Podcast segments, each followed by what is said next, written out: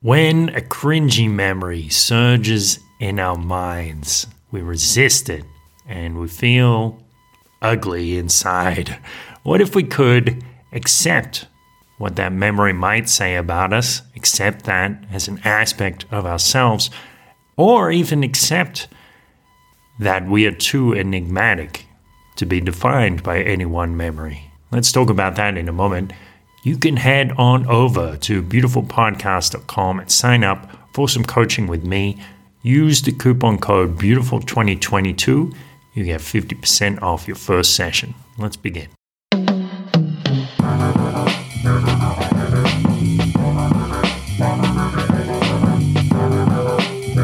This is a beautiful thought.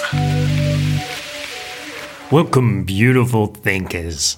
Let's talk about the concept of yourself.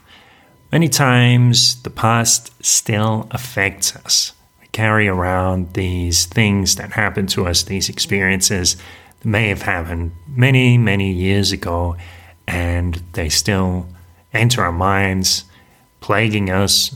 We relive these experiences, seeing them over and over, perhaps cringing to ourselves, wondering why it had to be like that.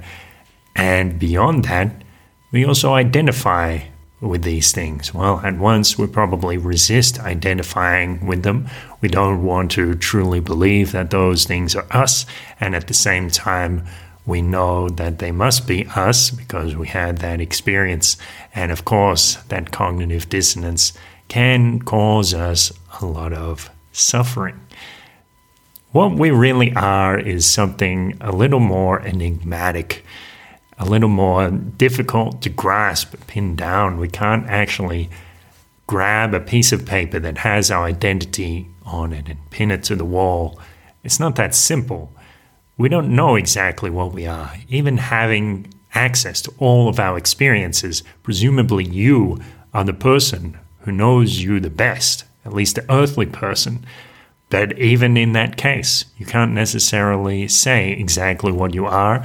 There's no one paragraph that you can write down to say clearly, yes, this is me. This is the essence of me in Carl Rogers on becoming a person. He talks about this idea, as I mentioned many times.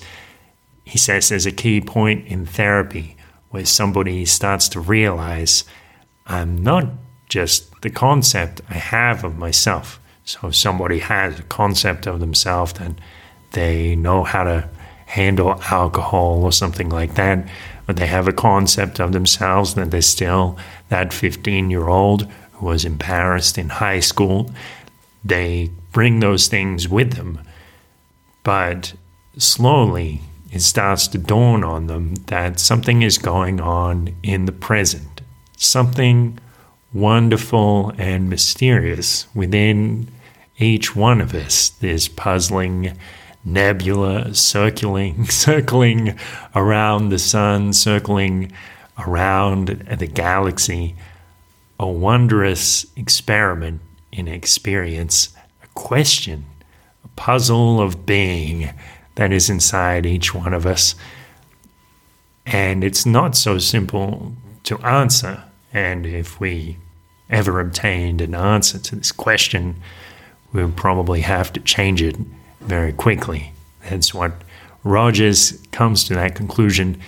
He says that each of us is an ongoing process. We are experiencing things, learning, gaining knowledge, processing past experiences, and moving into the future in a way that astounds even ah. us. In a sense, we're passengers on this journey of life being carried by our bodies, these fine vessels, exploring the world and wondering at the things we see, suffering and enjoying them. We don't know exactly what we are. And if you have an idea of what you are, it is likely that it's not entirely accurate, that there is more to the story, that there is more to you than your concept of self. A beautiful thought. we might have a lot of our beliefs lying undiscovered, waiting in the wings of our consciousness, not fully aware that they are there, but they are still affecting us, affecting how our emotions fluctuate and affecting our actions, our thoughts, how much we enjoy life.